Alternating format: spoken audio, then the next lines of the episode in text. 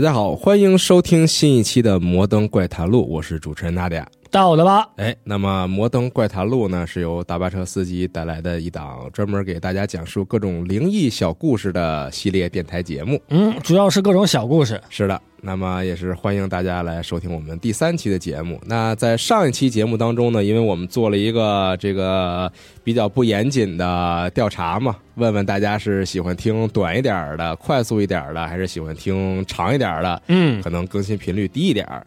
那好像我看了，我大概看了一下，感觉大家会更喜欢每期听长一点儿是啊，这样一个形式。啊，嗯，今天也准备了一些故事。哎，所以这一期可能也会比较的多故事，然后大家可以伴随着这个 大巴优美的声音，渐渐的进入梦乡，是吗？做一个噩梦。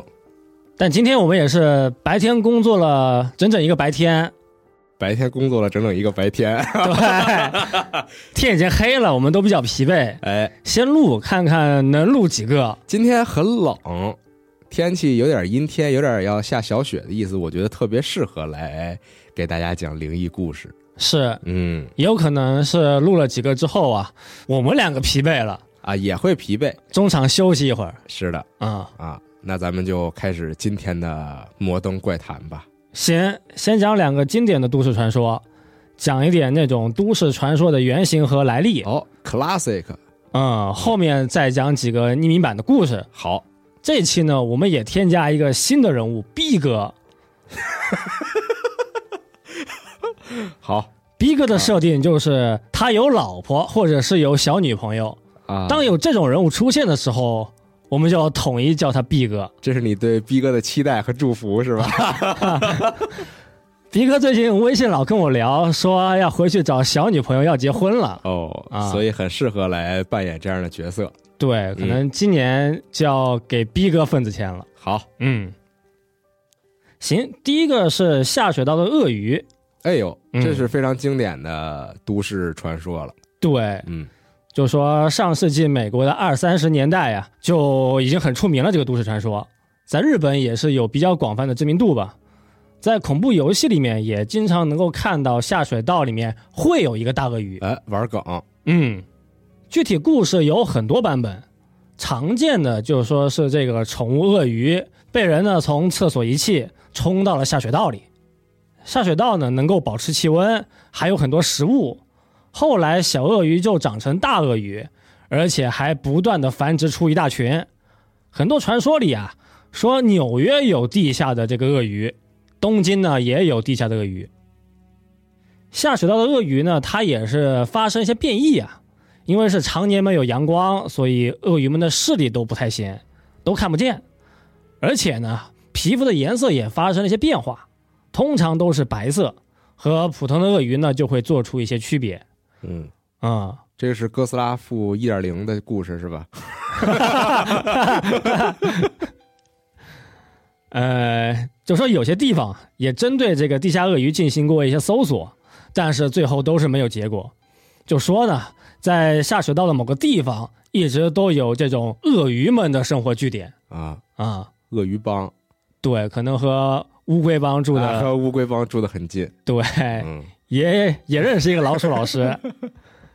后面大家就说这个传说是哪来的呢？有人就做了一些调查，说地下鳄鱼啊应该是有原型，具体的出处最早啊能够说到这个一八五一年，说在伦敦的汉姆斯特德地区，在下水道里面呢是发现过大野猪，合理猜测就是猪猪们迷路了，所以跑到下水道，他们呢就是吃一些生活垃圾、厨余垃圾来维持他们的生命。哦，被发现的时候呢，大猪猪还生了很多小猪猪，就确实这些动物啊，能够在下水道里进行一些大量繁殖嗯，啊。哎，这是怎么做到的？如果只有它，说说明困在下水道里的不止一头猪。哎，嗯好几个大野猪。嗯，这个事情呢，后面就是在人传人的过程中，大家添油加醋，把这个大野猪啊慢慢换成大鳄鱼，也添加了一些这个下水道鳄鱼的生活习性。就是有一说一啊，下水道的气温呢，还有这个温度啊，确实会比地面高一些。哦，但留言里面通常都说这个纽约和东京嘛，这两个地方冬天还是比较冷，鳄鱼应该是不太能活下去嗯，啊、这就是下水道鳄鱼啊，这么一个很短的原型和一个短的故事。但说这两个地儿是不是因为纽约和东京作为这种巨大国际都市，他们的下水道系统相对来说非常的复杂，哦所，以似乎就为这样的故事带来了更多的可信性。合理，嗯比较合理。嗯行，下面第二个呢，还是讲一个都市传说，是叫同居怪人，也是很经典的一个都市传说。啊，故事的剧情呢，一般啊是说有一个独居的男学生，或者是这个年轻男人，我们就叫他毕哥。有一天，毕哥回家就发现窗帘和垃圾箱啊，它的位置呢有些变化。我操！有些版本也会有不同的细节，比如说电脑被启动过，浏览器有奇怪的网站记录，PS 开过机，街霸突然上了一个段位，手游突然有奇怪的抽卡痕迹，啊，等等等等。越来越现代啊。对，这 Big 觉得很奇怪呀，他的大脑就是高速运转，觉得肯定是有跟踪狂了，有人偷偷来过他家了。Big 呢就打电话给小天，小天就提建议啊，说你其实可以在家里放一个小的摄影机，放一个小的摄像机，看看到底能拍到什么东西。这简直就是在恐怖片儿、恐怖小说当中最最要命的一种行为，就是用影像设备去记录自己认为发生的灵异事件啊，基本这就是死亡的开端，是吗所以大家不要这么做。但这个我觉得还是比较合理吧。你不用这个录像机、录影机记录，那你用什么东西呢？我可以选择搬家，好，确实很合理。回到故事啊，就逼哥白天准备好摄像机，就正常出门上班上学，晚上回来呢，就还是能够感受到一种强烈的违和感。逼哥就启动摄像机，就看他白天拍的录像。视频第一眼呢，就出现了一个长发的女人，女人穿了白色连衣裙，手里拿了一个小菜刀，突然呢，就出现在逼哥的房间里。我操！女人看上去比较年轻，但是神态呢是非常憔悴。他就先翻翻垃圾箱，再看看冰箱，然后呢又闻了闻逼哥的衣服，猛猛地吸了几口衣服上的味道，再然后还观摩了逼哥他偷偷藏起来的游戏王卡和球星卡 no，啊、然后又打了会儿街霸。哦是吗？你刚不是说上了一个段位？我举个例子哦哦，啊，这一圈活动都结束了，女人呢就是直接走进了壁橱里面，但进去之后呢就一直没有出来。视频最后呢就是逼哥回家的画面，就说这个视频已经到头了。现在逼哥就想，这个女人呢，她一直在壁橱里，她现在应该还在房间。逼哥觉得很害怕呀，他就是慢慢的靠近壁橱，想看看女人的真正面目。这个类型的怪谈呢，很多时候都没有固定的结局，有时候呢是逼哥被拖进壁橱里，有时候是逼哥往地上一倒就地昏迷，有时候呢是 B 哥和壁橱里的这个女人呢直接开启了第二人生，反正就是有很多这个改编版本哦但是这个确实是一个非常好的开头，啊。是一个这种悬疑灵异故事的开头，对很很恐怖。嗯壁橱，大家对于壁橱总是有一些想法，是吗？总是因为它代表了一种未知的空间嘛，啊可，能会觉得壁橱里有鬼怪，有这个女人，有肥宅，有男人。对，会有各种各样的生物，以及包括在这个《纳尼亚传奇》里边，你可以通过壁橱来到这个魔幻的世界。传送了。哎，嗯，这个故事呢，其实在现代日本也有一个很接近的原型案件。事件呢是发生在二零零八年的五月，地点是在福冈县的遭屋郡。当时呢，有一个这个五十七岁的男人，他就发现啊，自己家里的食物经常会少一些。这个人呢是一个人住，所以啊，他就在家里弄了一个摄像头，结果就拍到啊，他家里确实会有一个陌生人。啊，嗯，男人就立刻报警。经过警察的调查呀，就发现他家里确实藏了一个人，是一个五十八岁的女人。女人没有工作，也没有固定的住所。这个女人呢，在他家里潜伏了有一年的时间。男人是一个人住，平时主要用的房间就是这个厨房和卧室。女人呢，就找了一个平时不怎么打开的房间，就在房间的天花板上呀，开始了她的隐居生活。天花板上的空间呢，大概是有五十厘米左右的高度。女人平时用的东西也不多，在她生活的天花板上只有一个床垫，手边呢还有一些这种瓶瓶罐罐，还有一些小零食。在男人出门的时候啊，女人就会出来上厕所，有空也会去冲一个澡。最后，这个住在别人家这个天花板上的女人呢，是因为这个非法入侵被逮捕。事情就是这么一个事情，呃，但是呢，也是激发了很多当时网友们的一些创作灵感。嗯，就家里有怪人，有的时候是带刀病娇，有的时候是幽灵阿飘啊，很有意思。嗯，这这也押韵上了。但是这个我觉得他怎么说呢？就是它的可信程度，或者说你的这种代入感很强，很有生活感。因为你觉得他好像真的有可能，如果有这么一个人，他就是他就苦心钻研啊，就像那个有一些影视作品里边啊。也讲过类似的故事，就是他苦心钻研，生活在你的盲点当中，生活中有一个斯内克，就是你永远看不到这个人，他永远在你的背后。永远在卡你这个视角的盲区。对，啊，所以你你觉得他似乎好像也有可能，对，嗯，特别是那种木质结构的房子，是吧？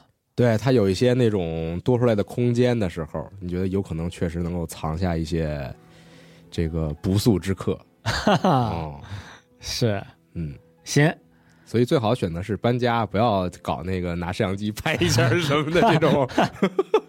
那好奇嘛，想看嘛，啊，啊，行，下面呢再讲一个日本很危险的地方，是叫太田山神社。这个地方呢，说是日本最危险的神社，具体的位置在北海道的久远郡，这是北海道道南的五大林场之一，本身就是比较有名气。很多人都说啊，这是日本最危险的神社。这里呢，就简单来讲讲到底是为什么。嗯神社据说是一四四一年到一四四三年建立，祭祀的是叫这个原田彦大神，能够守护交通安全。说古代呀，很多人都会来这里去祈祷一个航海的顺利。交通啊，我我我我我刚刚突然想问，一四一点也没车什么的，怎么就交通安全了？现在就是交通嘛，啊啊，古代就是。航海啊航海啊，那神社到底是有什么问题呢？这个神社的位置是在太田山的半山腰，本殿就是放神灵牌位的正殿啊，是在海拔四百三十米的一个洞穴里面。要去参拜，首先要爬山，这条山路呢就是比较有难度，如果没有一定经验，就很容易出意外。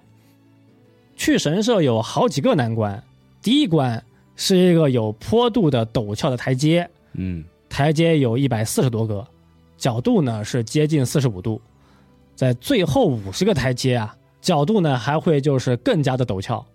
第一关呢就是要好好走路，要小心不要摔跤，有点像华山的那个天梯，现在是有那么点意思，但是现在好像不让爬了。我以前是可以爬的只能看是吧？啊，对，啊，确实看起来非常的险峻。啊嗯，一个不小心可能就命丧。哦，会命丧是吗？呃，我就这么一说啊，但是就是很险峻。啊，爬完这个石阶就来到第二关啊，这段路呢就是爬山，路是没有修整过的山路，就野路，周围呢也是有很多岩石和植物。根据来过的人啊，他们就说啊，到第二关了，你最好就是用正经的登山装备，比如说你要去戴一个手套，要穿这个登山鞋，最好呢也是准备好一根手杖。山上也是有一些野生的动物，也有些飞虫，这些呢都是你要注意的地方。嗯走完山路就能看到鸟居，前面有一个神殿，但是这个神殿呢，它不是正殿，是一个叫女人堂的社殿。就说以前古代呢，正殿啊，它是禁止女人参拜，到了大正时代就修建了这个女性也可以去参拜的一个社殿居然是到大正才有啊。对，哦，那就很靠后了，已经嗯，现代了。其实到这一块到这一关呢，就有点像一个存档点了。距离正殿其实还有好几关，但是啊，你可以在设殿这个位置呢简单休息，或者你觉得不想走了，那你就去这里拜完，那就可以回头了。嗯嗯，第三关是一个铁索桥，宽度呢是只能够走一个人的宽度。桥的材料是铁索和尼龙网，也算是一个看上去就觉得比较危险的地方。哦，嗯，摇摇晃晃，对。过了桥呢，就是最后一关，是一个攀岩挑战，高度大概有七米，要利用山崖上的一些地形和绳索爬上去。过了这一关，就能到达一个小洞穴，洞穴里面就是神社的正殿。也就是说，我历经千辛万苦，突破了所有的障碍嗯，和困难，到了神殿，只为了求我今天开车出去不要撞。你这么一说，可能在古代啊，是有什么大事才会来这里吧？对，我觉得这首先就是说，这个神社是如何，是什么人，如以何种方法，嗯。通过这个艰难险阻把它修建在这个位置上的啊，啊，以及当时的人到底有多大的勇气，就是要突破重重难关，然后为了说我啊。这个出行航海安全，哦。嗯，说古代就是特地派一个勇士？应该是，哦，嗯。反正就是你经过这一路啊，拜完了，但是这一路的难点呢，其实还没有结束嘛，因为回去还是一样的路。上山可能还好点儿对，下山会更难。嗯，然后到现在呢，这个地方也是没有捷径，没有缆车，所以下山呢，其实就是更加困难。嗯再加上如果天气不好，或者是在上山的过程中呢，天气发生一些变化，那这一路的难度啊就会变得更大。关卡都说完了，确实听上去就是有一些难度，有一些比较危险的点吧。嗯，但据说啊，这个神社目前是还没有出过事故，说每个来客都做好了比较充分的准备，可能就是真出事了，神社就要关了。啊，啊。嗯。就和很多景点一样，真出事了，那不就得保护起来吗？是。先神社就是、啊，是这样一个故事啊，对。没有什么灵灵异，没什么灵异，就是就是一个历史名胜古迹，说为什么危险，就是因为它比较危险。而且也不知道就是古代人是如何在那个位置修建了一个神社的。哦，是吗？那你修建神社，你总需要搭很多东西，对吧？你需要运输这些木材。哎对呀就是他怎么把这些东西运上去，嗯，然后对如何在就为什么选择在那个地方还铁索桥呢，还排位呢。啊？对呀、就是他为什么会选择在这么一个险峻的地方修建这样一个神社？古人们想挑战一下铁人三项了。这就是很奇妙，就是可能它有一些这个历史典故吧，嗯，啊，值得挖掘的这种。行吧。嗯。下面的故事叫《奇怪的乌鸦》，嗯。这也是匿名版上看到的一个小故事，就说小夏呀，他有一天突然想开车，然后呢，他就开车出门，在山道上，他就看到路边啊有一个便当盒，是一个有很多剩饭的快餐盒，在快餐旁边呢还有一群乌鸦，乌鸦们就在低头吃饭，也是没有到处飞到处看。小夏平时都是很有耐心啊，看到这些动物，看到这些鸟类呀、都是会慢慢的开过去。一般呢，就是不会打扰这些乌鸦吃饭。但是那一天那个时间点，小夏就突然觉得心里很压抑、很难受，需要狠狠的释放一把。发泄一下，对，然后小夏呢，他就冲过去狂按喇叭，喇叭声音把乌鸦全都赶走。小夏呢，就狠狠的开车冲了过去，乌鸦们都飞走了，但小夏就感觉其中有一个乌鸦非常奇怪，有一个乌鸦呢是狠狠的盯了他好几眼。在山道上开了半个小时，突然小夏就感觉好像是撞到什么东西，就发出了一个巨大的声响，车呢也是随着跟着摇晃。小夏以为呀是撞上了山上的一些小动物，但是下车看了一圈呀，就是没有发现撞到什么东西。后面也是比较顺利，没有什么事情，山也去了，车也开了。小夏呢，他就要回家了，因为还是比较顺路啊。小夏呢就去了一趟他姐姐家，在门口啊，姐姐就是看到小夏，第一句话就问：“小夏，你没事吧？”表情呢是震惊和担心的表情。嗯，姐姐继续说：“是你往乌鸦群丢了石头，还是做了什么坏事啊？”小夏就说：“这个在山道上有乌鸦聚餐，路过的时候呢，他就是狂按喇叭低素质行为，啊、嗯姐姐的大脑高速运转，说应该是乌鸦群里有这个乌鸦天狗，天狗给你下了诅咒，诅咒的具体目标啊就是你的汽车。这里呢就是简单介绍一点小夏的姐姐。姐姐在中学的时候啊，就说自己有灵感。中学时候呢，姐姐就天天说自己是这个现实和彼岸的交涉人，引导亡魂的这个镇魂人。有事没事呢，也会自己念一些咒语，什么邪神亡魂听我命令，妈咪妈咪哄大威天龙，马卡巴卡卡米卡瓦，多么克萨拉莫闪光吧光能使者啊，等等等等啊，姐比较中二啊。啊，过去小夏也一直认为姐姐是中二病，嗯，很喜欢给自己加设定，这看作品挺多的，反正刚才听这个喊的这个啊，有点杂。对，嗯，目前根据姐姐的看法，车发出的一个巨大响声是这个天狗啊，它敲打过车面，目的就是为了诅咒汽车。乌鸦天狗也是一种天狗啊，是一种有乌鸦形态的妖怪。小夏呢就问姐姐现在是不是很危险？姐姐啊，你来点作用，就帮我除个灵吧。姐姐呢，她是当场拒绝小夏，说你这个不是致命的诅咒，我现在呀还在被那个世界监视，现在还不用我出手。其实有点中二了，话说的啊，小夏呢，就是稍微有一些害怕呀，但是也没有什么办法。到了第二天，小夏呢，终于知道了诅咒的具体效果。第二天呢，他的车上出现了大量的屎，哦，车顶全是鸟屎，因为诅咒，他的车变成了鸟的厕所。啊，大便就像挤牙膏，吃多少就拉多少。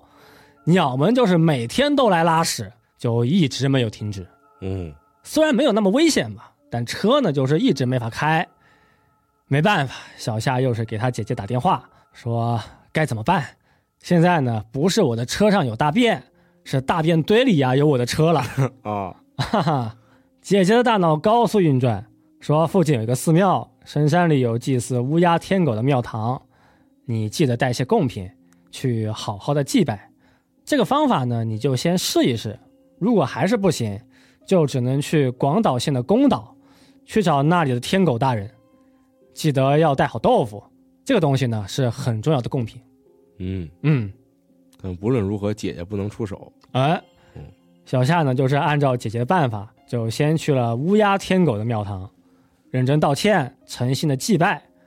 呃，之后又过了一天，鸟呢就没来拉屎，哦，还是很管用，对，他的车呢就是摆脱了大便的诅咒。嗯，这就是奇怪的乌鸦，就这样一个故事一个很简短的故事。啊，嗯，所以这个寓言故事告诉我们说，不要乱按喇叭，要保护动物，这是第一点啊。第二点就是这个好像没什么了，就是大概说的就是这么一个事情啊。啊，对，所以这个诅咒相对来说，确实这个程度还是很轻的。嗯。我我以为是会直接诅咒，比如说这个车开着开着就失控啦，啊，什么之类的这种，但是好在只是一些比较轻的惩罚，嗯，对，而且也好在家里有一个这样的姐姐。她也没害动物嘛，啊，是。只是让就是这个惊吓了，对嗯。乌鸦们没有好好吃饭。这。素质太低了，嗯，啊，行，接下来呢也是匿名版的一个小小的故事，叫不玩 RPG 的理由。啊。这很适合咱们啊，这个故事听起来就，啊，是吗？嗯。就说 B 哥呢，他是很喜欢玩游戏，但他从来不玩 RPG，哦。为什么呢？这和他小时候的一段经历有关系。哦，嗯从不玩勇者斗恶龙，对从不玩最终幻想，啊嗯在逼哥小学二年级的时候啊，是 FC 流行的时候。逼哥家里面呢，其实还是挺有钱，但他的家教就是比较严，平时是不让买游戏，每年只有过生日，还有圣诞节，就是可以让爸爸妈妈买一盘游戏。然后呢，奶奶呀也是每年会给逼哥偷偷的买一个游戏。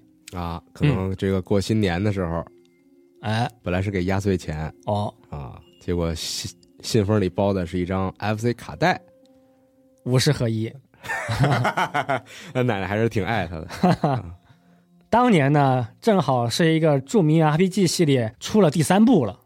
有一天，就是逼哥和他爸爸出门散步的时候啊，就路过一个超市，正好呢就看到这个 RPG 的二手卡带。当时逼哥也是有事没事就看这个游戏杂志嘛，嗯，也听朋友说这一座其实很不错，小逼哥就很心动，三步一回头，五步一招手，来回来去不想走。当时爸爸说说你这么想要，那我就给你买一个呗。啊，爸爸还是挺惯着孩子的还行。小逼哥很开心啊，这是他上半年最难忘的一天。但是这个三十多岁的逼哥现在回想起来呀、说当时爸爸突然说能买，其实这个时候啊就已经很奇怪。嗯，嘿嘿，逼哥拿到游戏也很想回家就立刻打开游戏机，但刚才也说嘛，逼哥家里管得很严，每周呢只能是星期天玩两个小时。啊跟我一样，啊，是吗？跟我差不多，嗯但我都偷着玩。啊，今天呢是星期三的下午，买了盘也是不能玩。逼哥呢就只能在房间里面仔仔细细的研究卡带和说明书，在卡带的背面和说明书的最后一页都写了几个字，日语呢是叫阿 Q，民夫。嗯逼哥觉得这个东西呢就应该是上一个玩家的名字，因为本来就是一个二手卡带嘛，嗯写个名字呢也是不奇怪，很正常。啊，又过了一天，逼哥就是放学回家，但今天呢，就发现家里一个人都没有。逼哥的妈妈是家庭主妇，所以平时就是很少会不在家。在门口呢，就看到妈妈留了一个字条，说妈妈和弟弟呢就去了奶奶家，估计五点回来。逼哥呢到家是两点多，哎呦，那不是笑坏了，三个小时的游玩时间，嗯，多么快乐！逼哥也是就觉得偷偷玩才爽嘛，立刻就是拿好卡带启动游戏机，但是等了一会儿呀，画面还是一片漆黑，因为逼哥也是没有看过这个游戏的标题画面，所以呢又是耐耐心心的又等了一会儿，又是过了几分钟，画面呢还是一片漆黑，嗯。没有出现可以选择的画面。嗯，嗯，什么情况呢？逼哥就是拿出卡带呀，就吹了一口仙气，哎，还擦了擦灰。嗯这回启动呢，就能够听到背景音乐了。啊，但是这个背景音乐呀，听上去呢就不像是游戏的 BGM，很单调，像是木琴或者是铁琴的一个旋律。但是逼哥呢，当时也没有多想，反正现在总算是能够看到一个画面了。游戏的画面是没有那种普通游戏的一个启动菜单，第一个画面就是存档的一个读取画面。嗯能够看到存档的一些信息，存档的主角的名字就叫做阿 Q 民夫。啊，嗯，逼哥想这个旧存档我肯定不玩呀，我肯定要建一个新档，所以逼哥就把旧的存档删除，建了一个自己新的存档。在建存档的时候呢，画面就提示，但这个提示有点奇怪，不是是否要建立新的存档，而是一句话，说谁要和我一起玩。嗯，已经开始有点恐怖了。但逼哥当时还小，就是还是没有反应过来。逼哥呢，就当时没有停手，给存档建立好了自己的名字，就叫小逼。这个时候呢，画面就是立刻发生了一些变化，电视里突然出现了很大的小孩的笑声哇，啊、太恐怖了！小孩先是哈哈大笑，然后他叫了一声小逼的名字，哎，然后继续的哈哈大笑我操，神作呀！居然这么早游戏就有这个，，meta 要素，，对，这完全是一个 meta 游戏小逼 哈哈哈这种，哇！那他是不是应该叫七比，是吧？他起的名儿应该叫哦，是吗？对吧？你帮他起一个，就就是小 B 嘛嗯。啊，行，面对鬼的画面，逼哥也是大吃一惊。当时呢，他脑子一片空白呀。当他回过神再看游戏机啊，发现黑色画面里面是有一个少年的身影，少年还是看着他，还是在疯狂的哈哈大笑。哇，太恐怖了！嘿嘿，逼哥呢看到这个电视就觉得自己的脑子呢非常昏迷。当逼哥再次回过神、彻底清醒的时候啊，时间是已经到了五点。这个时候妈妈也回家了，妈妈看到逼哥也是狠狠的骂了逼哥一顿。这个时候逼哥也清醒了，他回头再看电视，这个时候呢就是没有看见那个奇怪少年。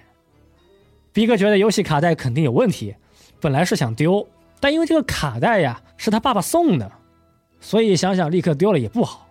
最后呢，逼哥就把卡带藏到了抽屉深处的一个小角落。嗯嗯，又过了一天，逼哥放学回家，发现妈妈又不在家，门口没有纸条，那估计呢就是弟弟在家。逼哥慢慢的走进客厅，发现弟弟在玩 FC，玩的卡带居然是逼哥藏起来的那个很奇怪的卡带。操！嘿嘿，逼哥立刻去看电视画面，电视里面还是那个奇怪少年，少年的表情呢，还是和玩家对视，和他弟弟对视。少年的表情还是和上回一样，也还是在哈哈大笑。逼哥这个时候感觉不对，想要立刻去关游戏机，但这个时候他弟弟慢慢的转过头，逼哥发现弟弟的表情呢是和电视少年的表情完全一样。我嘴角也是同样的角度，也还是在哈哈大笑。我操！嗯，诡异的画面，还有双重的音波攻击，逼哥呢也是往地上一倒，那是就地昏迷。还是下午妈妈回家，看到两兄弟又在玩游戏机啊，他们两个也是都被妈妈骂了一顿。怎么老骂我逼哥？我逼哥都晕倒了还骂？那不是妈妈觉得逼哥不听话吗？哦啊，弟弟说当时他是睡着了，昏迷了。其实记忆里面呢是没有在玩游戏机。逼哥和妈妈说啊，这个卡带很奇怪，妈妈根本不信，就是狠狠的痛骂逼哥。这个事情呢还是有一点后续啊。啊！后面逼哥呢就是还是把卡带给丢了。爸爸说啊，如果那个游戏坏了，那我就给你再买一盘。逼哥摇摇头说：“我真不要了。”后面过了很多年啊，逼哥呢总是会在脑海里想到那个电视机里的少年。从那一天起啊，逼哥就对这个 RPG 游戏有心理阴影，就再也不玩这个类型。嗯，卡带很奇怪，里面有妖怪，这就是逼哥他的一段经历。哎，这个故事有点精彩从此不玩 RPG 啊！啊。这故事确确实，刚才这个画面感非常强烈，对，因为他的动作不多，对，而且都是非常熟悉的一些场景。想想很恐怖。啊，确实就是这个电视上一个形象在冲着你大笑，然后你的这个，你就是你的这个弟弟，然后也回过头来看着你大笑，这确实是很恐怖的画面。嗯，嗯，但居然只是不玩 RPG 啊！我我我我以为是以后再也不玩游戏了，所以其实是一个教育软件儿啊。那说明逼哥还是比较喜欢这个电子游戏这一块。但是这个疑点就在于他爸为什么这么就是轻易的就给他买了这盘游戏，以及就是说怎么他爸到后边说要这个这个卡带坏了，我再给你买一个，这是什么意思呢？嗯，感觉是不是从就见到卡带的时候，首先那个卡带呀，就先对他爸爸做了一些什么事情，先传了一阵功，哦，嗯先迷惑了他爸，嗯，让他爸把这卡带给买下，哎，卡带也是个魅魔，以此再来传染他家里的这些人。慢慢的再感染邻居。哦，很恐怖，故事。可惜这个卡带不会复制，嗯没有那个掰碎了，第二天又出现在你门口的画面。啊，富江是吧？啊，但是但是这个类型的怪谈我非常喜爱，就是在这个怪谈里边有一个分类，就是大家特喜欢讨论，就是说以前小时候看过的一档电视节目，看过的一档什么，比如说动画电影，玩过的一款游戏，就是现在回想起来感觉非常的诡异，但是此后再也找不到这个东西。这样一个类型的故事，我非常喜欢听。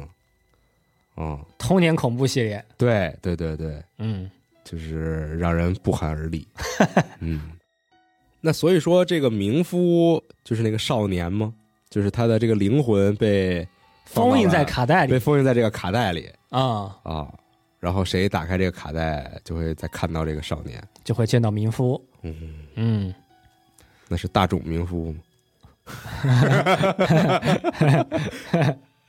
这么唐突的。过了很多年，打开那个卡带里边是一个这个戴眼镜的大叔的形象。对，行，在上期啊，评论区也是有些朋友留了言，有些推荐，有一些自己想听的故事。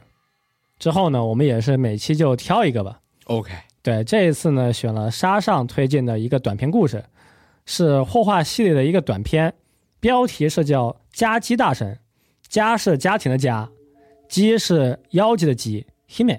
哦，嗯，这里呢还是简单做一点改编，就方便我们去讲好，啊。开始了，老人们呢经常会说一句话呀，说其实古代呢我们身边就有很多神佛妖怪。小天觉得这句话其实说的没错，在小天过去生活的村子啊，人们会定期的举办一些奇怪的仪式。现在来看呢，这些都是一种民间信仰。在小天他们村就有一个叫做家鸡大神的信仰对象。但是呢，这个家鸡大神并没有供奉在这个神龛或者寺庙里，他所在的地方呢是山间的一个无人居住的古老的大平房。村民们每年都会在固定的时间去拜访和供奉，在村里面就是一个很普通的行为，一个很普通的信仰。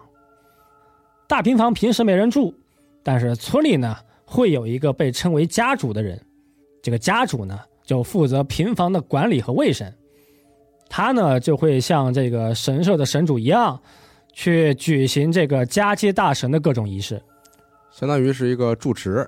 啊。对，嗯，只不过叫法不一样。小天的村子不是一个很富裕的地方，大家的生活条件呢也都比较一般。每当有突发的事故，或者是有疾病，或者呢收成不好等等各种不幸的事情发生的时候啊，大家呢首先就会通知家主，家主呢就会确定好日期，让村民们去祭拜这个家鸡大神。村里面呢也是有一些这种其他的寺庙或者神社，村民们除了这个家鸡大神，也都会有自己的一些信仰。在小天看来，他们村的这个家鸡大神，这个大神的主要功能就是负责守护、封印灾厄，还有传达神的天启，也算是一个比较传统的大神吧。比较综合的神，呃，就是什么都能保护一下。嗯，嗯，一般呢，在确定好日期之后呢，家主就会挑选一些村民，其中会有大人有小孩，被选上的村民就要跟着家主一起呢去排成一队，打开这个特意上锁的大门，进到这个大平房里。这个大平房呢是有一个开放走廊，但是呢，这个开放走廊啊，平时只有猴子能够随意的出入，小猴之外的东西，这个随意出入啊，都会被视为这个触犯禁忌。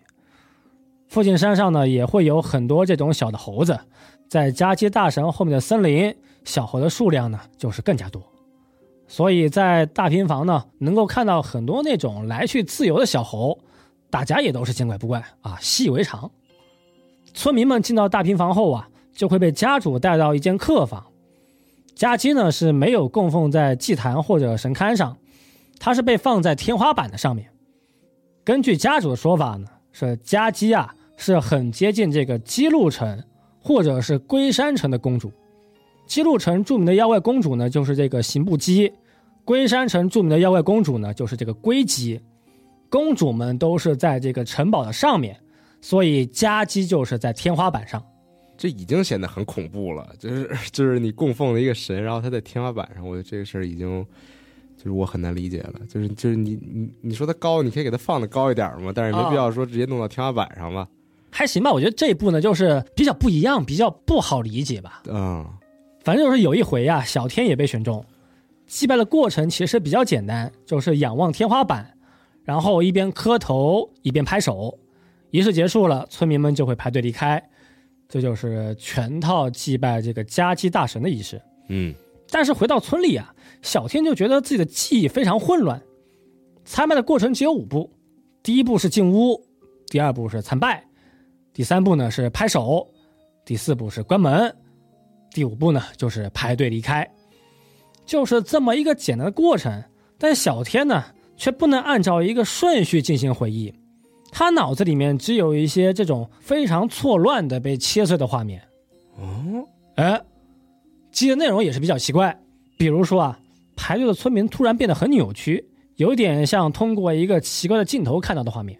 哦，又比如说呢，树丛里面斜着伸出来一个小孩的腿，我操，嗯，又比如说头顶能够听到那种呲哩呲哩的声音，好像是有什么东西在高速移动。还比如说，猴子们会突然一动不动，突然呢又是把头歪到一边，猴子们会面对面坐下吃饭，这些行为呀，看上去就是非常像人的行为。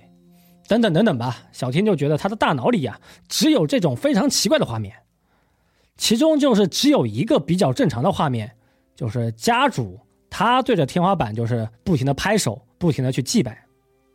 后来小天呢也是问了这个一起去的村民，村民们就是说也都是一样，都有这些画面和经历，但是呢，大家都是接受了，虽然很奇怪呀，也就是当做一种幻觉，当做一种比较特殊的记忆。而且呢，拜完家鸡大神后啊，就是看不到一个比较明显的效果，生活上没有变化，拜了就拜了。他他是保护，他不是主动出击，那你能看到什么效果？他就是什么都没发生，就是他的效果嘛。嗯啊，没有发生灾厄，对吧？没有天灾人祸，那就是他的效果啊。嗯，但是我比较诧异的是，他们就这么快就接受了这个出现一些错乱记忆的这个现象。反正吧，就是小天还有他们村里的人，就是当做是当地的一种生活习惯，就虽然是有一些奇怪吧，但这些呢，也就是村民生活习俗的一部分。小天小时候也是，后来就是问过家主，说我们为什么要去祭拜这个家鸡大神呢？家主也是没有生气啊，他就是摸一摸小天的头，说老人们经常会说一句话呀，说其实古代呢，我们身边就会有很多神佛妖怪。这句话其实都是真的。当时家主的视线也是一直在看天花板上的一个点。小天还有他爸妈都认为这样的生活呢会一直延续，但是有一天呀，家主就是突然暴毙。有一天村里是电闪雷鸣、风雨交加，然后人们就发现家主他不见了。大家就猜是不是他进到山里，是不是掉到河里？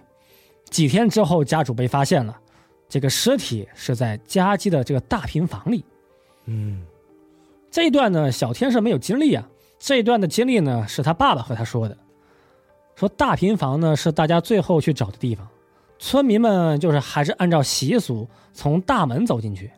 根据爸爸的回忆说，当时的大平房气氛是比较特别，但反正就是和过去完全不一样。过去呀。就进到大平房里面，就是能够感受到家鸡大神的一种非常特殊的气息。但现在呢，走进去就觉得这就是一个普通的古老的大平房。走到里面，发现天花板上有几个缺口，大家呢也就是立刻查看了这个天花板，就发现家主他就死在天花板上。哇！爸爸说，当时啊，从天花板上传来一种非常难闻的味道。在角落里能够看到腐烂的祭品，周围还有很多小猴子的骨头和毛发，在这当中呢，就还是能够看到非常明显的家主的尸体。他的尸体是被一个人偶缠绕，这个人偶是一个非常大的人偶娃娃，尺寸呢是比一个成年男人都还要大一些。女娃娃穿的是和服，她就是紧紧的抱住了家主。人偶的面部和身体做的都不是很精致。可以说就是比较粗糙，做工不是很好。整个画面最特殊的地方呀，就是缠绕在家主身上的头发。这些头发呢是人偶的黑色头发，但这个头发呢就像是刚梳过一样，有光泽还发亮。嗯，看来像真人的头发。除了上面这些事情呢，小天还有一段比较特殊的记忆，是一个莫名其妙的画面，就是小天呢他回忆自己从走廊走到大平房。在平房里面能够看到很多猴子，他们就像普通人一样在收集食物，在周围呢也都能听到很多奇怪的低语。小天继续走进客房，当小天抬头的时候啊，就看到家主大人的手，这个手呢在天花板上来回晃动。我操！下一个画面，一个倒吊的女人的头啊就从上面出现。我操！这个头扭来扭去，脸上的眼睛、鼻子、嘴巴都很扭曲。整个脸呢，就像是一个残影，更贴切一些的形容呢，就像是一个漩涡形状的蜗牛的壳。小天当时没敢和女人对视，但是小天呢，却有一种非常不舒服的感觉，好像那个女人头啊，在一直盯着小天。当女人的脸靠近小天的时候啊，女人的脸呢，就是变得非常空洞，漩涡的中心开始融化，而且还流出了大量的黑色的液体。这个呢，就是小天后来的一段记忆。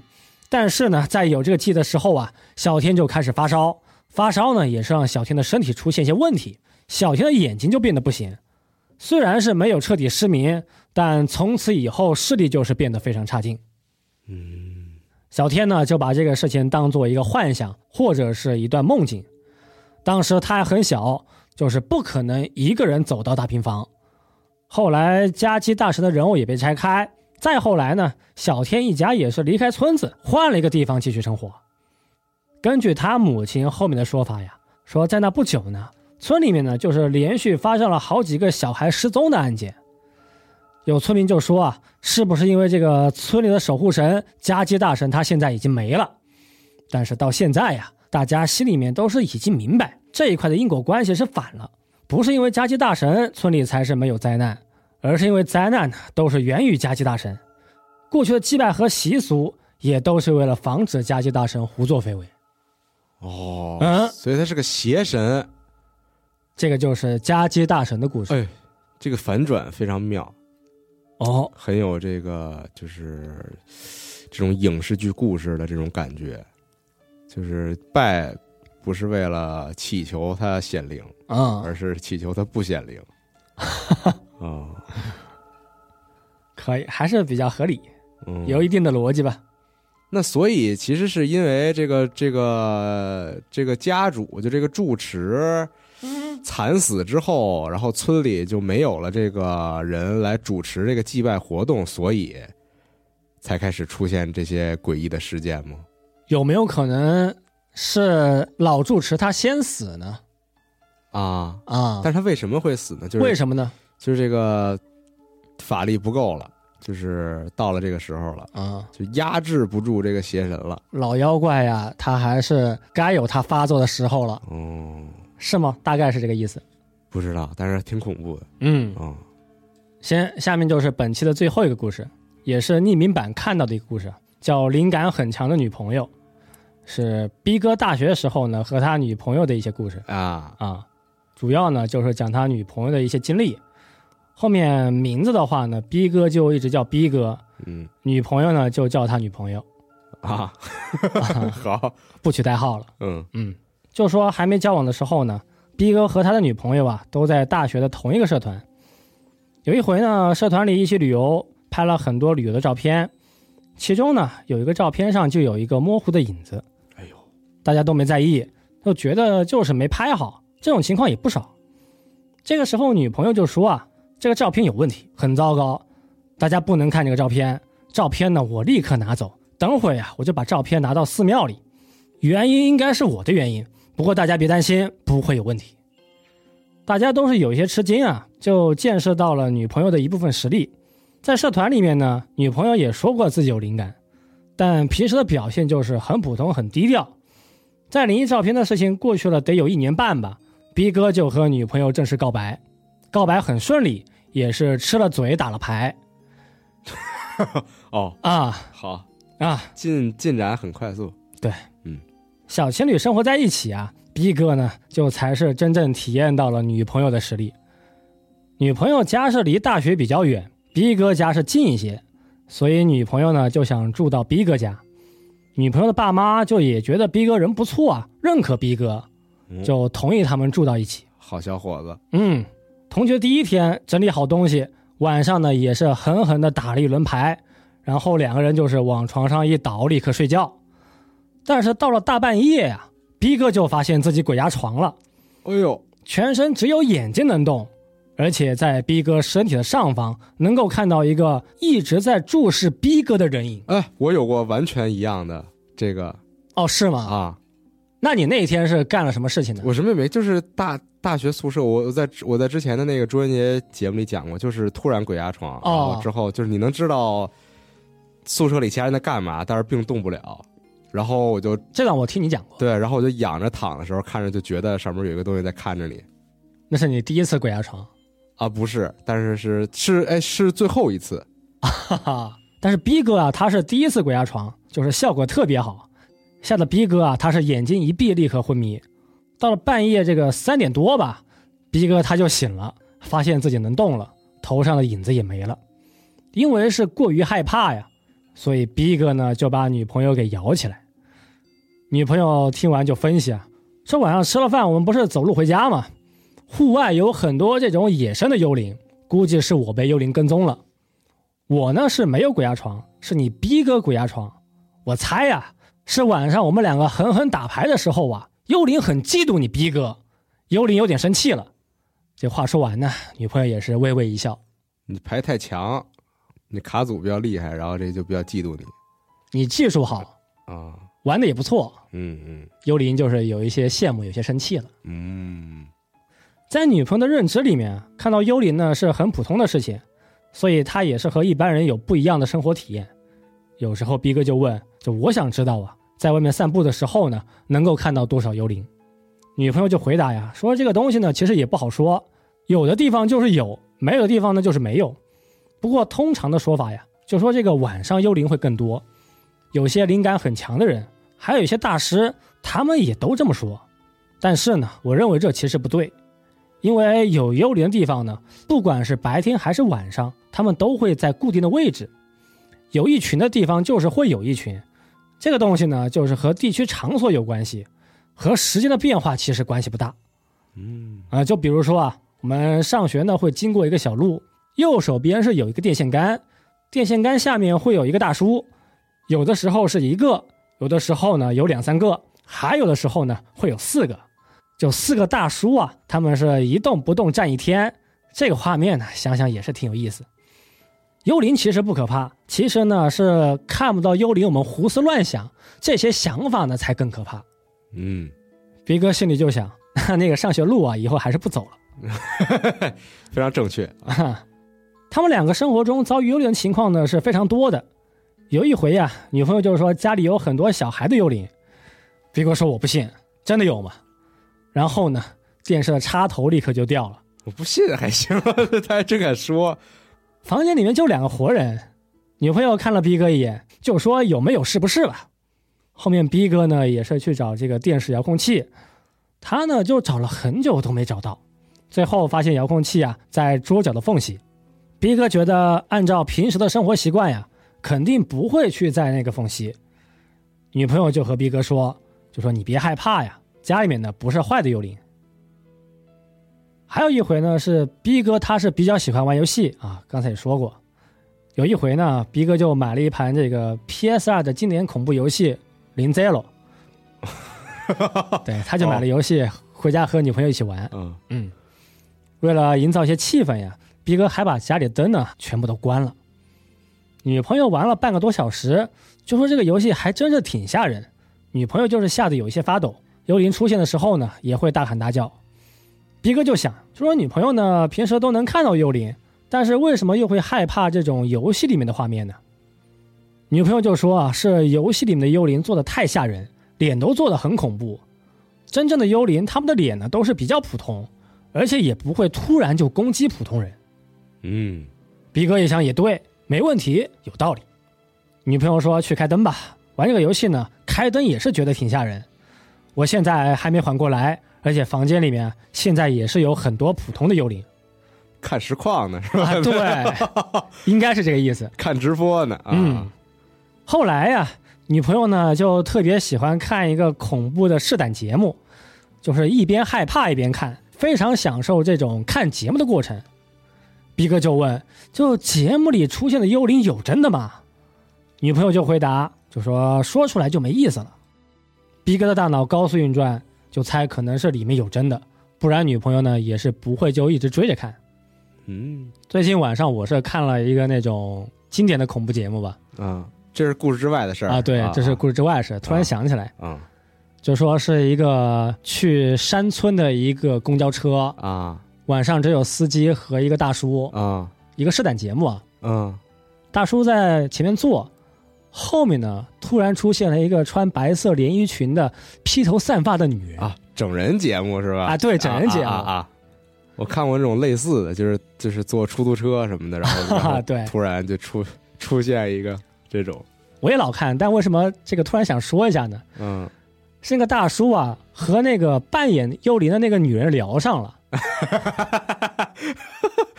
啊，呃，见怪不怪，就那个女幽灵说：“我很寂寞，很孤独。嗯”大叔开始很害怕嘛，后来聊聊就说：“要不你来我家吧，我家很热闹，啊，家里有老婆有孩子嗯，啊。一起生活吧。对，后来说大叔呢就要把那个女幽灵给带走了，然后节目组人出来说别别别别带走，嗯，我们这个是一个环节，是个节目。嗯。嗯。继续回到故事啊，女朋友就说啊，这个试胆节目呢，我是看了很多期，都还挺有意思，但其中呢有一个啊，我看了都觉得非常危险，希望做节目的人没事，就不知道他们后来呀会不会去真的除灵。不过呢，如果他们没有灵感，应该也不会出什么大事。很多人都说这种节目不真实，但其中呢，搞不好也会遇上真正的怪东西。嗯嗯，还是有些恶灵。因为女朋友呢也是展现过一些她的实力啊，所以在社团里面也是慢慢的变得更有名气了。有一天有个学弟，我们就叫他小天，小天就说我们要不要去神户的武士大宅，去那边去探探险。这里说的我猜呀、是兵库县的高田牧场武士大宅，这个地方是武士居住的一片房屋，也算是当地的一个比较著名的灵异地点。这个地方呢发生过集体自杀，有人遗弃婴儿，进去呢就能够看到女人的幽灵，听到幽灵的声音。特别注意啊，是不能靠近这个大宅的水井。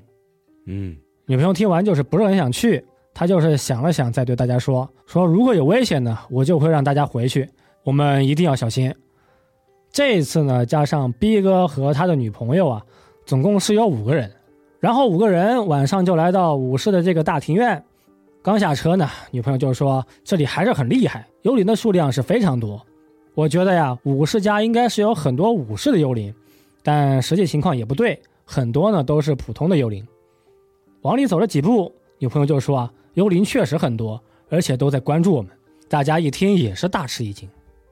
女朋友呢，就是边走边说，说你们也别害怕，这个事情呢，就像是学校里面来了平时很少见的人，这个比如说来了个明星，我们都会多看几眼。哦，都围着看。对，现在呢，我们进到幽灵的领地呀、也是差不多的一个意思。本来这些幽灵只能够看幽灵，有人来了肯定也是特别欢迎。嗯，啊、很新鲜。没看过。啊。啊、又往前走了一段路，有个女同学，她叫小西，她呢就是突然尖叫，大家也是被小西吓到。小西呢用手指了一个方向，说：“不好意思，刚才在那个地方好像有人影，我和那个影子啊是对视了一眼。”女朋友就接话说：“偶尔呢我们会被他注视，但其实也没有危险，你放心。”女朋友的声音呢是比较冷静，她呢就对大家说：“现在呀，我们应该立刻回去，差不多了，玩够了。”逼哥和其他人呢也是想往回走，大家都是觉得有一种很不舒服、很害怕的感觉。嗯，很压抑。在往外走的路上呢，女朋友突然就说啊：“逼哥，今天你去小夏家住，小西，你今天来我家住。”小夏呢是队伍里面的一个男同学，小西就是刚才尖叫的女同学。大家不知道具体的原因啊，但就是觉得还是应该先听女朋友的指挥，都说好好好，没问题。逼哥心想：难道小西看到了怪东西？逼哥也是小声问女朋友，女朋友呢就也没说明白，就说也不是，反正没问题。然后车就先开到逼哥家，女朋友和小西先下车，然后逼哥呢就和小夏走，他们两个就去小夏家。当天晚上是分开住，所以后面的事情呢都是女朋友告诉逼哥。根据女朋友经历啊，说在武士大宅，小西遭遇的幽灵呢是非常可怕、很有攻击性的幽灵。刚才也说啊，大多数幽灵都是普通幽灵，没有什么攻击性。小西呢遭遇到就是那种比较少见的、有很强大怨念的幽灵。它的外观就已经完全失去了一些人的特征，由于怨念太强，导致幽灵的形态也发生了一些变化，有一点像《生化危机四》的怪物，就是后半段出现的那个再生者，我们很熟悉的橡皮人。橡皮人全身都很光滑，要拿瞄具啊才能看到他身上的弱点。不过游戏是游戏，幽灵是幽灵。当时在武士家呢，橡皮人最开始是在屋顶上，在原地来回扭。女朋友当时也是注意到橡皮人，也立刻发现他很强大。比较巧的是呢，是小西的视线正好撞到橡皮人，小西发出尖叫，橡皮人呢就对尖叫有了反应，也是立刻看到小西。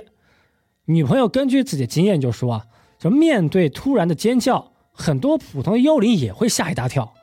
很多幽灵的想法大概是怎么回事？为什么你能看到我？感觉不太对，我还是先跑吧。但橡皮人的情况就是比较特殊，他是瞬间传送到女朋友的面前，然后慢慢走到小溪的位置。这个情况呢，就像是悟空的瞬间移动，根本反应不过来。嗯，橡皮人很开心，他是一边走一边笑，但这个笑声只有女朋友能听到。当时女朋友很紧张呀，是快要失禁的紧张，但女朋友呢是强忍尿意，强行冷静。他就看到啊，橡皮人走路呢也是有点像游戏里面的橡皮人，摇摇晃晃的靠近小溪。女朋友这个时候是迅速的观察四周，就发现刚才还有很多的普通幽灵，现在呢全部都已经消失。接下来发生的事情呢，就让女朋友是更加紧张。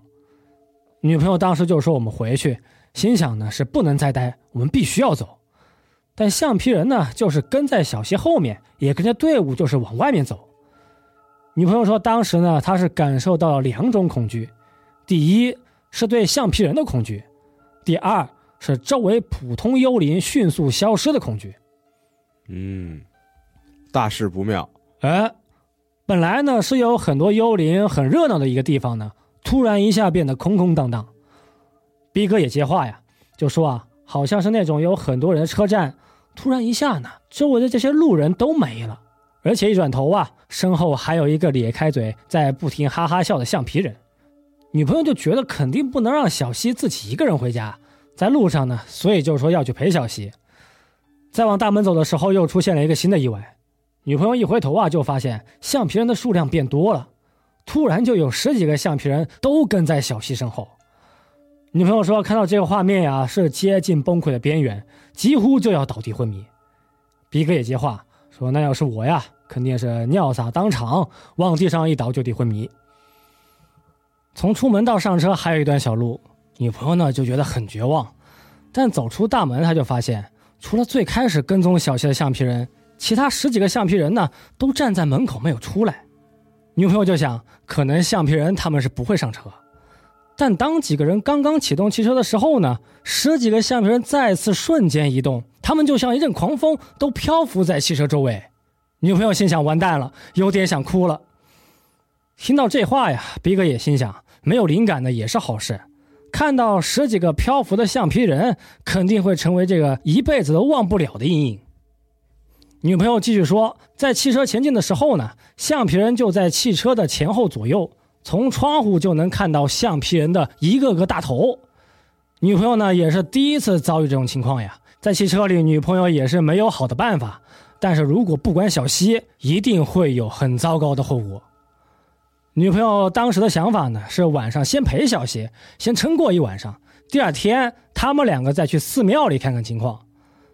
但随着汽车开到大公路，距离武士的家越来越远。橡皮人的数量呢是不断的在减少，怪的数量少了，女朋友她又自信了。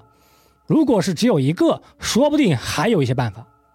回到家就发现最后只有一个橡皮人，就是最开始的那个橡皮人。首先，女朋友就和小西去了超市，在超市里就采购了一些东西。橡皮人呢也是跟着来到超市，但是呢，在超市里，橡皮人的表情就是有了一些变化，没有那么爱笑了。从眼神里呢，还能看到几分悲伤。接着，女朋友呢就带小西去了附近的一个公园。这个地方呢，有一点像幽灵的小广场，周围会有很多普通的幽灵。打个比方，就像是我们平时的一个休息室或者是一个吸烟区，人们呢都会去聊个天，去抽个烟。但幽灵们都是只会停留在原地，就是聚在一起。女朋友当时的想法呀。是在五十家的时候呢，橡皮人会导致普通幽灵全部消失。那到外面会不会有一些变化呢？还会有什么别的效果呢？到了公园就发现橡皮人他是没有影响到普通幽灵，野生幽灵们还是就继续做自己，该散步的散步，该发呆的发呆，就是对橡皮人是没有一些特别的反应。这个时候女朋友她又想，这里幽灵有这么多，那橡皮人能不能认识一些新的朋友呢？和普通的幽灵去玩一玩，去聊聊天呢。啊，有了新的社交，有了新的人际关系，那就不用再去跟踪小西了。嗯，这就是女朋友她当时的一个想法，思路比较开阔异于常人啊。啊。但是过了一会儿呀，橡皮人他突然忍不住了，开始哭了，没有嘻嘻哈哈，就是在原地呀不停的抽泣。嗯，这个时候，周围的普通幽灵都注视橡皮人，也都是没有看过这种情况。一个非常强的幽灵突然就出现了一个哭泣的表情，哭了得有那么一小会儿，橡皮人呢是再次瞬间移动，这回呢就彻底消失，再也没有出现。嗯，嗯，不过在回家之后啊，女朋友和小西呢还是用盐洗了澡，在家门口、窗户和洗衣机上都撒了盐，在床上呢也是放了一些盐。当天晚上呢，女朋友还是遭遇到了鬼压床，不过这也不奇怪，是经常有的一个情况。经过这一晚，橡皮人就是真的彻底消失了。白天到来，危机过去，这一晚上真不容易。事后，女朋友也分析，橡皮人呢可能是有过很痛苦、很不幸的经历，但是作为人啊，绝对不能够同情幽灵。如果呢你去同情幽灵，幽灵就会真的向你求救。但是啊，这是两个不同的世界，女朋友不能帮幽灵，那普通人更是无法出手。虽然橡皮人过去是人，但是由于强大的怨念，进化成为橡皮人。橡皮人经过漫长的岁月，在武士家的幽灵当中，橡皮人呢也是辈分最高的品种。所以呀，普通幽灵会十分的敬畏橡皮人，会害怕橡皮人。这个事情呢，就有一点像新同事刚进公司，但是呢，有一回吃饭呢，这个新同事啊就立刻和老板一桌，这个情况可能是有点相似。是吗？这像 我我没太听懂这个类比。啊。啊就是普通幽灵就是新同事嘛，啊。橡皮人是老幽灵，啊，老板、就是也分这个这个长辈、小辈，和这个阶级。先来后到。啊，就说武士家呢也是有这个先来后到的顺序，嗯。有这个年龄上的辈分。嗯。啊。再然后啊，这个小西和橡皮人对视的时候呢，橡皮人可能就觉得有人在关心他，有人对他有善意，所以呢，橡皮人就是一直在嬉皮笑脸，后面也是一直在跟踪小西。但后面来到城市，橡皮人就发现不对了，不是自己熟悉的时代了，过去的城市也没了，现在的人呢也都变了。哦，居然是这样。这女朋友猜测，那他看到汽车的时候，他不就应该意识到这个时代已经变了吗？可能觉得汽车还是比较逗吧，哦所以才跟着跑了一路嘛。哦，也不知道橡皮人是投胎还是回到武士大宅，反正之后呢就再也没有出现。女朋友也是告诉大家呀，就今后啊，你们就别去探险，别去那个地方。去的话也要蒙着眼睛去，哦，是吗？不要和人对视，不就没事儿吗？孤坟拯救人，相遇不相知，这个就是逼哥和他女朋友的一些故事。嗯，跟 跟逼哥没什么关系，主要说的是另外一个人的事儿啊，逼哥还是有点用嘛。啊，啊，但是一个配角在这个故事里，对，经历了一些小的冒险，嗯，只能说但是这个故事不得不说，对于这个幽灵的一些设定，感觉有自己的理解，嗯，嗯，加入了一些比较现代的比喻了。对，啊。感觉可能想了一套更完整一点的这个幽灵的体系，哎。包括有这个阶级划分，以及这个普通幽灵的形态的样子、啊，适合做游戏。做成文字冒险游戏。对，行，嗯，这次就是这些故事，好，还行，时间长度看也还可以还不错啊、看看讲的我们两个都有点昏迷了。对，看看大家对于这个长度的节目的反馈怎么样吧？啊看看大家喜不喜欢听这么长的这一期节目，以及这这一期节目里边讲的所有故事，你更喜欢哪一个？啊，你更喜欢哪个角色？嗯，是逼哥还是女朋友，那还是小夏还是姐姐？可可能大家已经忘了那姐姐了，那 个那个中二的姐姐，可能大家已经忘了。行，啊，行吧。那本期的摩登怪谈就讲到这里了。好，哎，大家也可以继续在评论区里边推荐分享你想听的故事。嗯，嗯，那咱们就下期节目再见，拜拜，拜拜。